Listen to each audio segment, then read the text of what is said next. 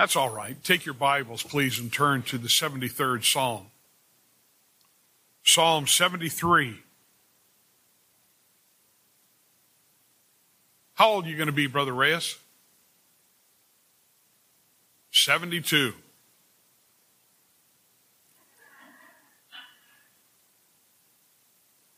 I will leave that there. All right, let's pray. Heavenly Father, now I pray that you would speak. You would use your word. You would guide us into all truth. I pray, Lord, if there are people here that are struggling with their situation, if there are challenges and perspective, if there is a heart that is hurting but hungry for what you can do, I pray that, Lord, through your word, there would be great answer. And we pray this in our Savior's name. Amen. I want to remind you, first of all, of a couple of quotes that I gave you last week. First of all, the most important thing about you. The most important thing about you is your view of God. Now, let that speak volumes. How you see God is going to be reflected in your daily life. How you live, where you how you respond, even to God's word this morning. It will show. Secondly, you tell me your view of God, and I will tell you your destiny.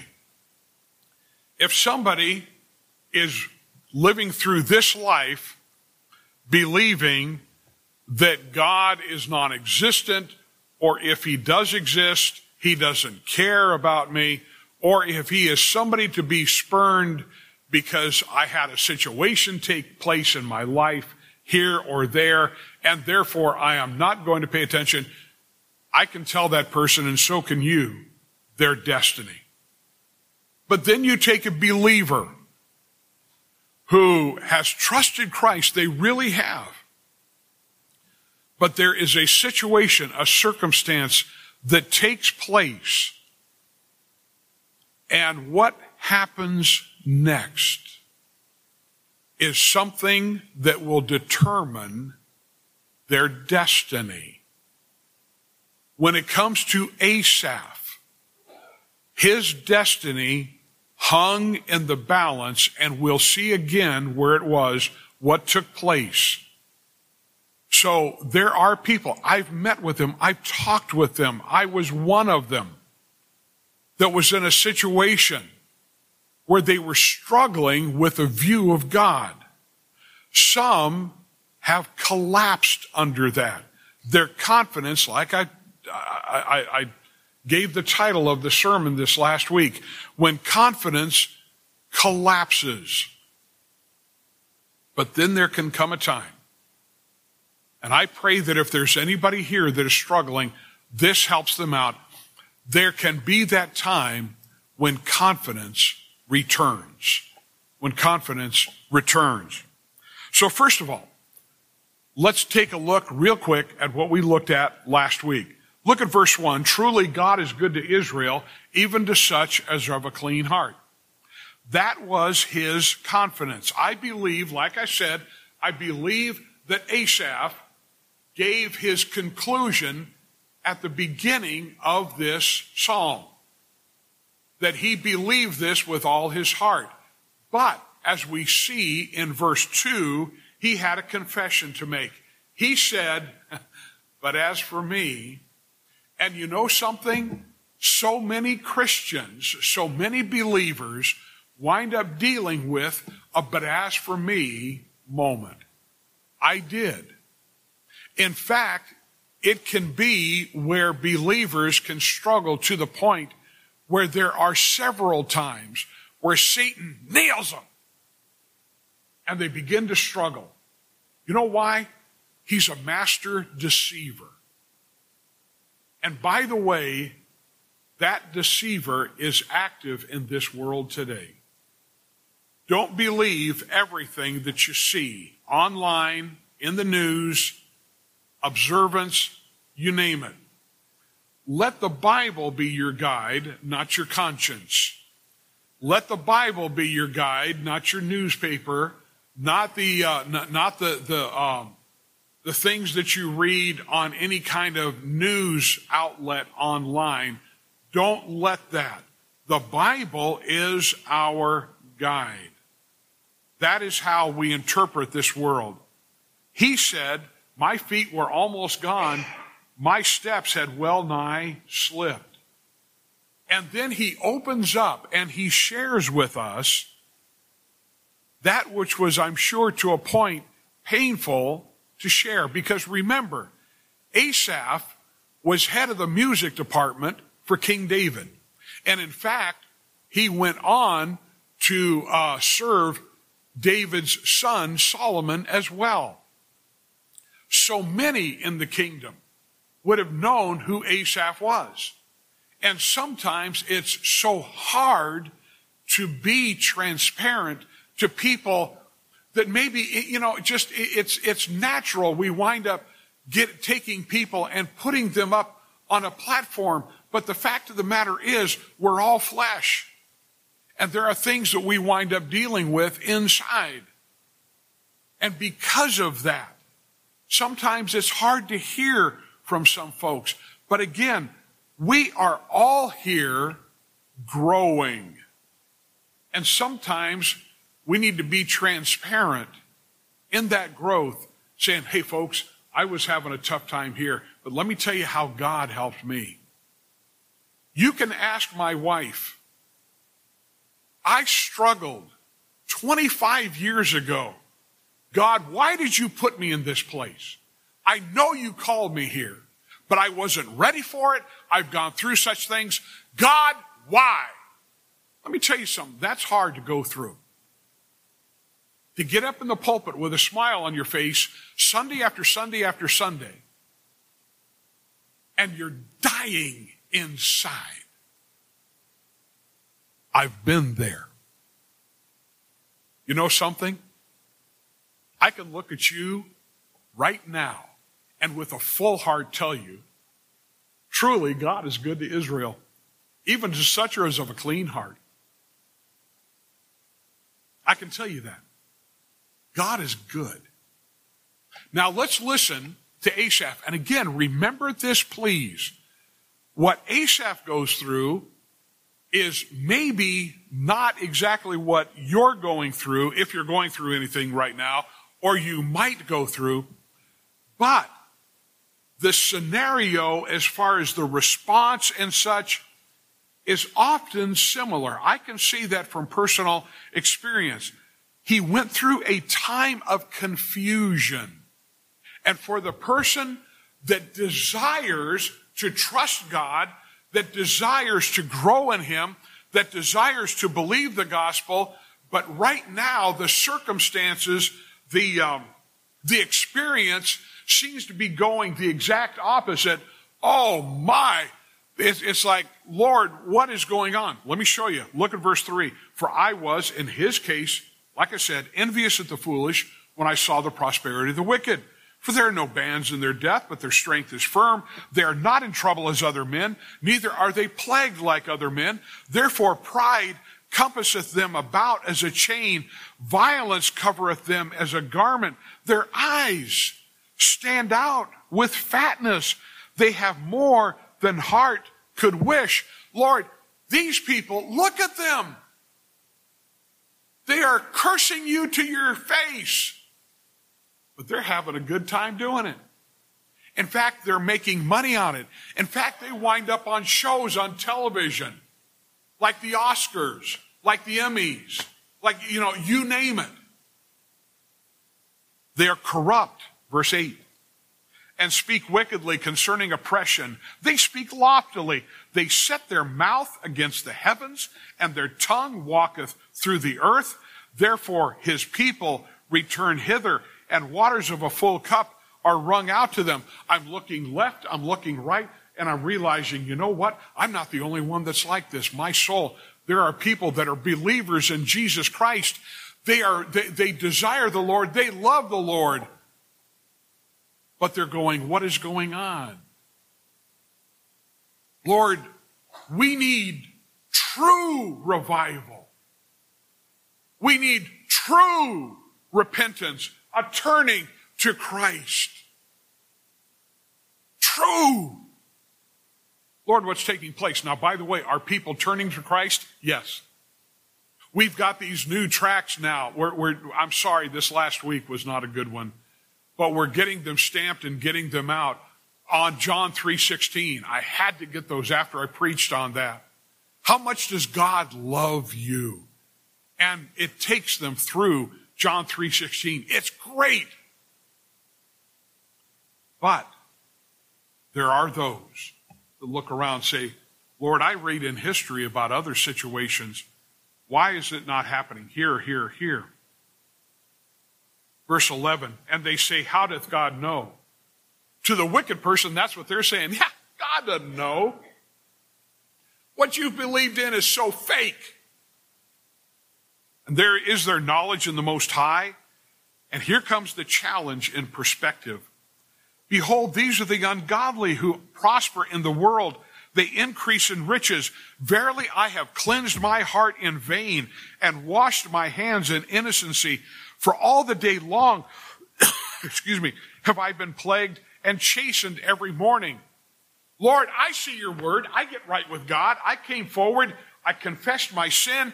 And then I got up and my tire was flat. Car wouldn't start. There's too much month left at the end of the money. Lord, I mean, yeah, I confess that sin, but I feel like you're bringing it back into my mind again and again and again. Look at verse 15. If I say I will speak thus, behold, I should offend against the generation of thy children. If I start talking like this, there's younger ears that are going to hear and younger eyes that are going to see. Lord, that hurts to think of. When I thought of this, when I thought to know this, it was too painful for me. Until. Now listen, at that moment, verse 16 and backing up, he hung in the balance. He hung in the balance. His life, his walk with the Lord hung in the balance. I know Christians right now that aren't walking with God like they used to. I know pastors that aren't walking with God like they used to. Because there was a but as for me moment, and when their situation hung in the balance, they chose the wrong way. Asaph was there, but he chose differently. Watch this. There was now a change in perspective. Until I went into the sanctuary of God, then understood I therein. There was the time when he came to the Lord and said, Lord, teach me of this. And the Lord opened his eyes. And friend, if you ask God to open your eyes, he will do it. He will. The entrance of thy word giveth light, it giveth understanding, even to the simple. There it is. You don't have to stumble and wonder. God opens it up. God opens it up. Genesis 3, the wicked one walked in and said, he gave in just one short phrase, modus operandi to Eve, he said, yea, hath God said? And that's been echoing through the beginning of time. You want the answer? You go to Matthew 4 and you listen to Christ when he was challenged by the wicked one. And he said, it is written. Are you listening? Let me tell you something. If you need an answer, it is written. You ought to know it is written, and it's in your lap right now. You get into that, let me tell you something, you'll know that his word is real. You'll know that he's real. You'll know it. You don't have to walk around going, oh, yeah, God said. He said it. He said it. Don't ever forget this. You get into the God place. When he started recognizing this, it was amazing the things that started coming to Asaph. Look at verse 18. Surely thou didst set them in slippery places. He had mentioned at the beginning of the psalm, you know, my feet were almost gone, my steps had well nigh slipped. He goes, oh! You see, Asaph was really from California. You don't read this in the Hebrew, but this is really what he said. Dude! I thought I had the slippery feet. They've got it. Surely thou didst set them in slippery places. Thou castest them down into destruction. How art they brought into desolation? As in a moment, they are utterly consumed with terrors. Now, you stop and think about that. There is a window, there is a statement of someone who is going into eternity. We can't see it. We're not there, but we will know someday, we will recognize it, that when these people stepped out of their bodies and into eternity, it was terror because they realized what they had done. You know, I admit, growing up, there has been some music that has always appealed to the flesh. I grew up in Southern California. I've told people before, if there's going to be any rock and roll in heaven, it's going to be the Beach Boys. It just is. But you know, the longer I went along, and I'm reading about these guys and their lives, the wages of sin is written all over them. That's no life. That's no life. You're enslaved to trying to put on a facade in front of the world, but the fact of the matter is, in order to do it, you've got to drink, you've got to get on drugs, and you've got to perform. In other words, you're not showing people the reality. No. No.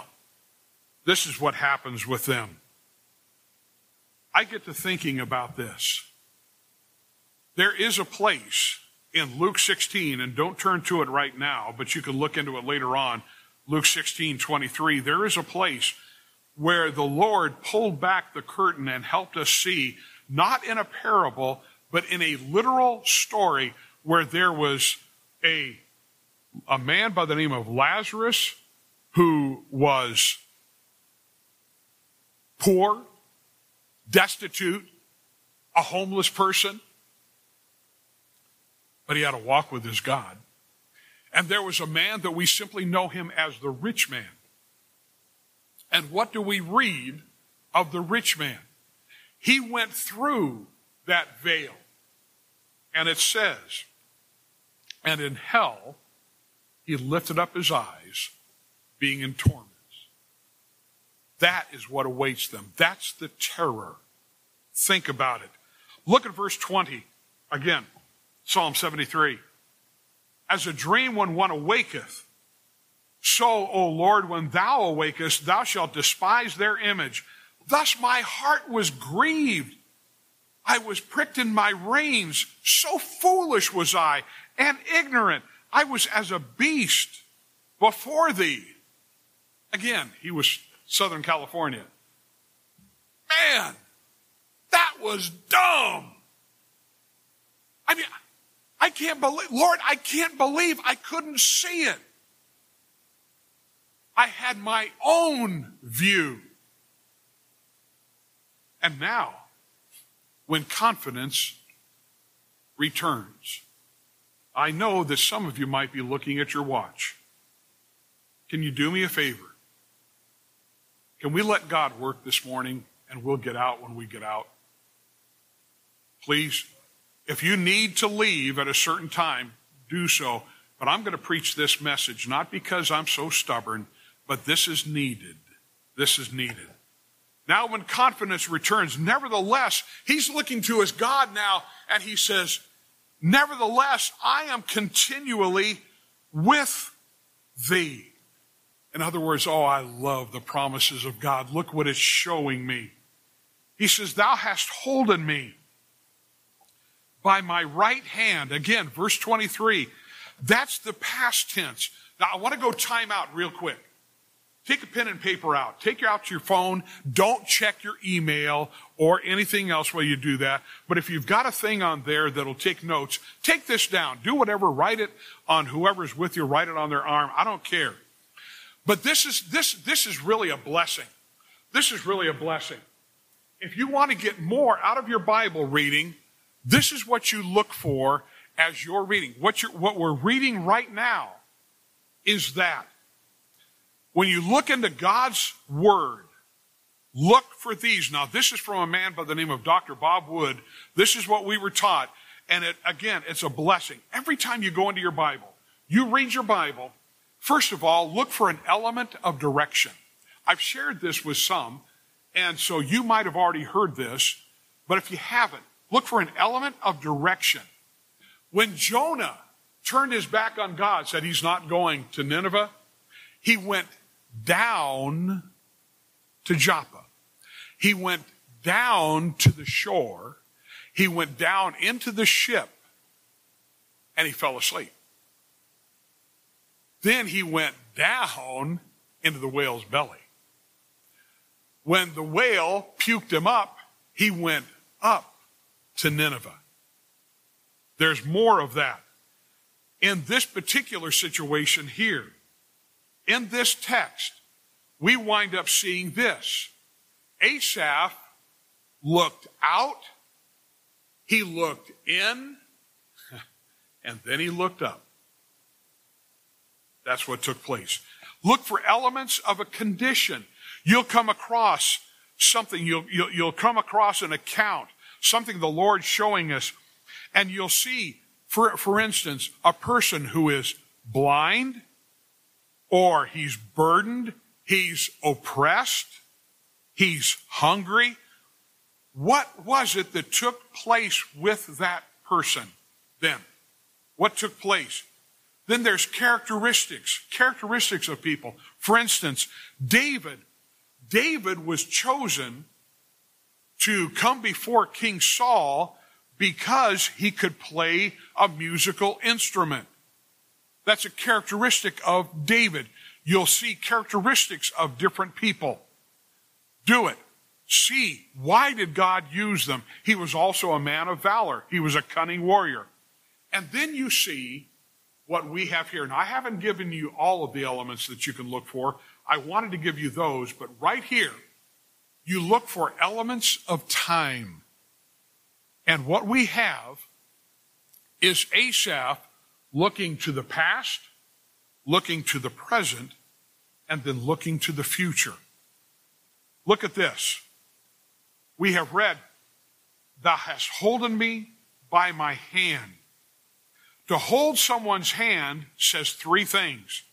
It's a sign of security. Asaph realized even during his trials, he'd never been alone. We ought to see the same thing. Again, God gave us a comforter, one called alongside, John 14:16, we've got him. Secondly, it's a symbol of guidance, John 16:13. Howbeit when he, the Spirit of truth, is come, he will guide you into all truth. What about Psalm 23? The Lord is my shepherd, I shall not want. Hey, he maketh me to lie down in green pastures. He leads me beside the still waters. He takes us by the hand and guides us. It's a sign of security. It's a symbol of guidance. It's a statement of ownership. What, know ye not that your body is the temple of the Holy Ghost, which is in you, which ye have of God, and ye are not your own? For you're bought with a price. So that's the past. Look at the present, verse 24. Thou shalt guide me with thy counsel. You and I do not naturally have it in us to make godly choices. If you ought to find out what kind of struggles any Christian man has gone through in his life, find out what happened when he goes out and he convinces himself that he needs to buy another car. I'm telling you. Or another truck. That's what happened. Now, where's Brother Granby? There he is. Now, Brother Granby, I'm not talking about you. I praise God for what you have. I just keep giving vitamins to my 09 pickup. And one of these days, I'm going to go out there, and it's going to be a one-ton dually, the whole... No, but stop and think about this. Stop and think about this. We don't have what it takes. We need godly, heaven-sent, Bible-based, Spirit-guided counsel, because life is full of slippery places. Psalm 94:18. When I said, my foot slippeth, thy mercy, O Lord, held me up. Praise God for a hand that keeps us from going. We don't have to. It's also full of deceiving signs. Matthew 24:24. For there shall arise false Christs and false prophets, and shall show great signs and wonders. It might look wonderful. Guess what? There's somebody else behind it besides the Holy Spirit. There are many spirits in this world, friend. That's why we are to weigh the spirits. We're to test them. Can somebody please say amen? I hope and pray that resonates, because otherwise, all of a sudden, we can wind up going down a road. It's like, man, what's happening here? That's not good. That's not good. That kind of spirit keeps you in your right mind. Proverbs 22:20. Have not I written to thee excellent things in counsels and knowledge? That's what we have in this book. Psalm 32:8. I will instruct thee and teach thee in the way that thou shouldst go. I'll guide thee with mine eye. 2 Corinthians 10:5, what are we to do? Casting down imaginations and every high thing that exalts itself against the knowledge of God, and bringing into captivity every thought to the obedience of Christ. We might not think much about this, but let me tell you something.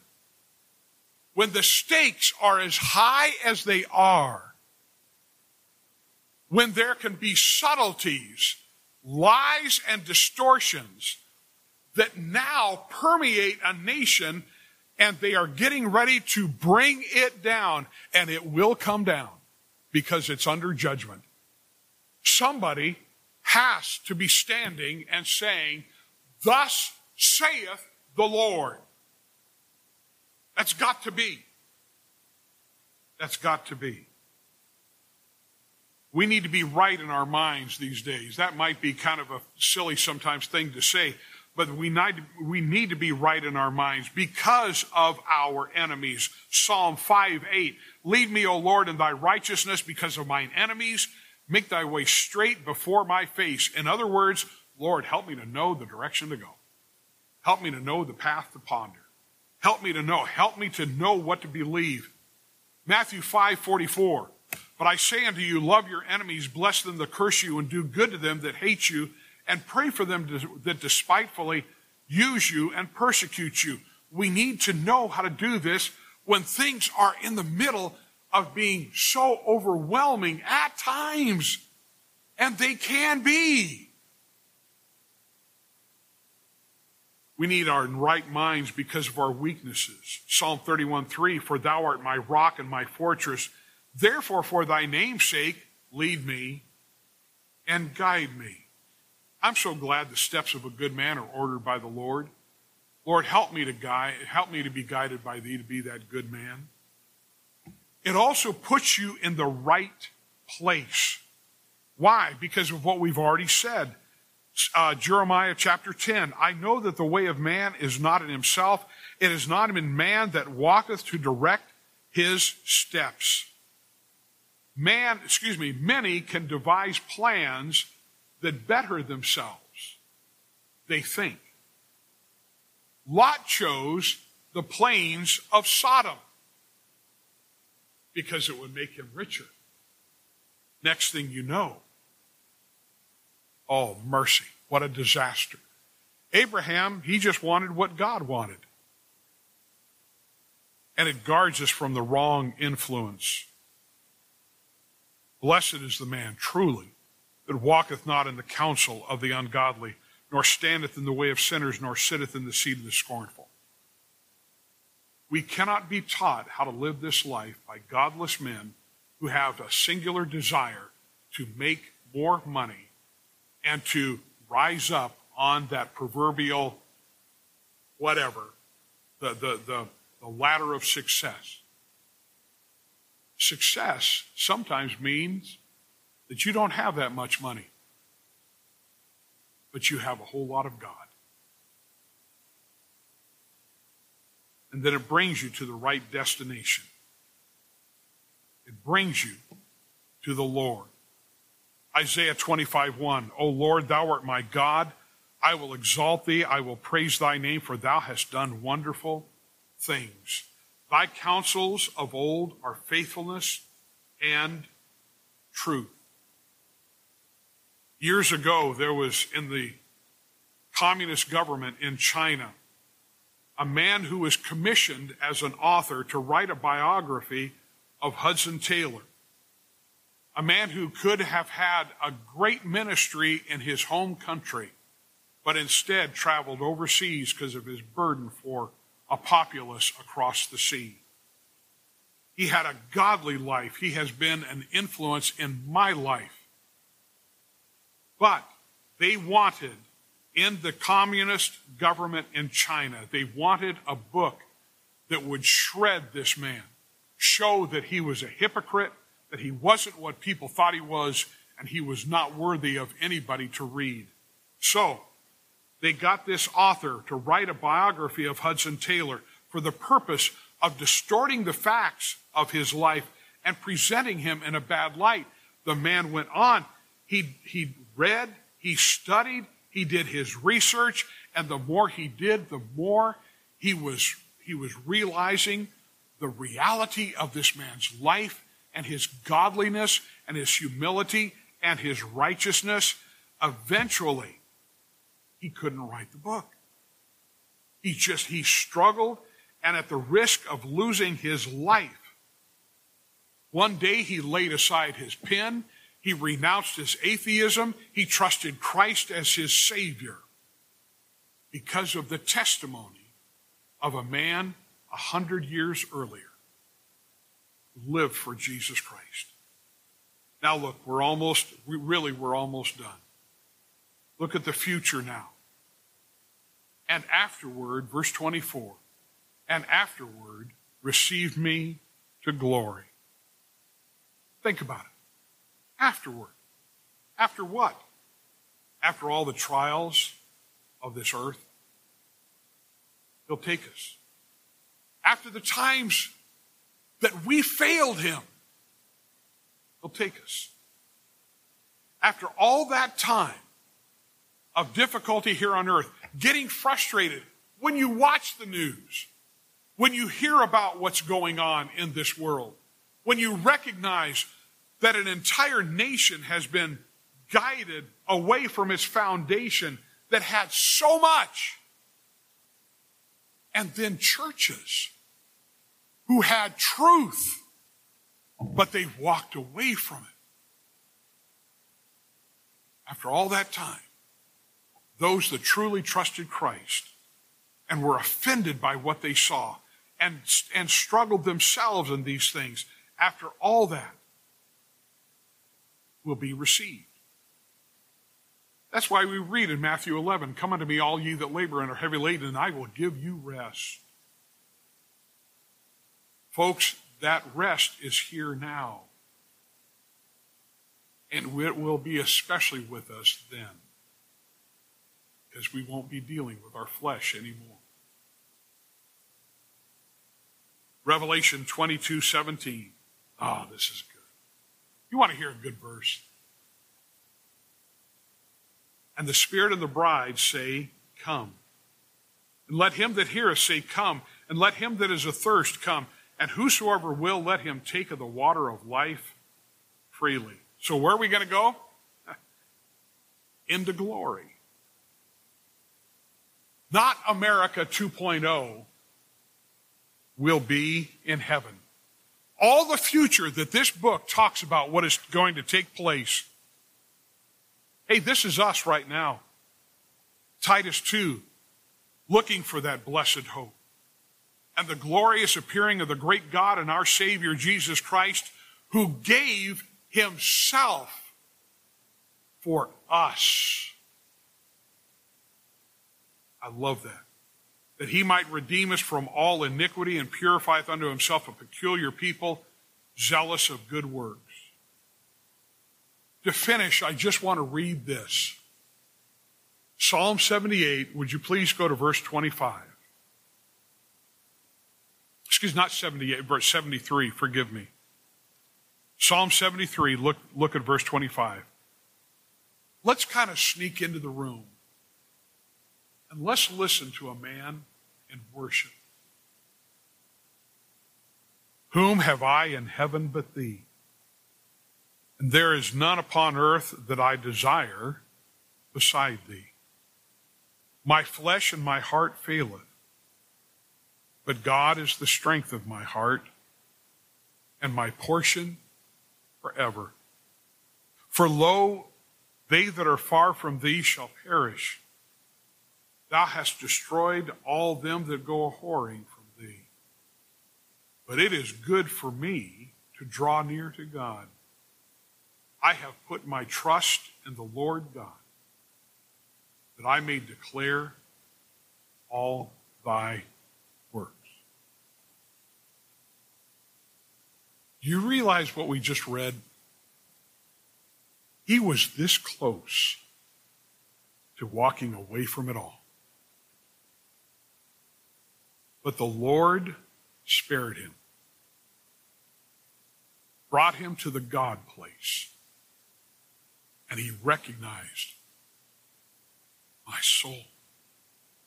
It's not me that's in the precarious situation. They are. They are. And after recognizing everything that God had done for him, past, present, future, he came to those words, "Who am I? Whom have I in heaven but thee?" The God of the universe sits on the throne right now, and he's telling us, I prepare a place for you. One day I'm going to receive you unto myself, that where I am, there you may be also. Folks, as they say in the vernacular, we're set. We're set. To God be the glory.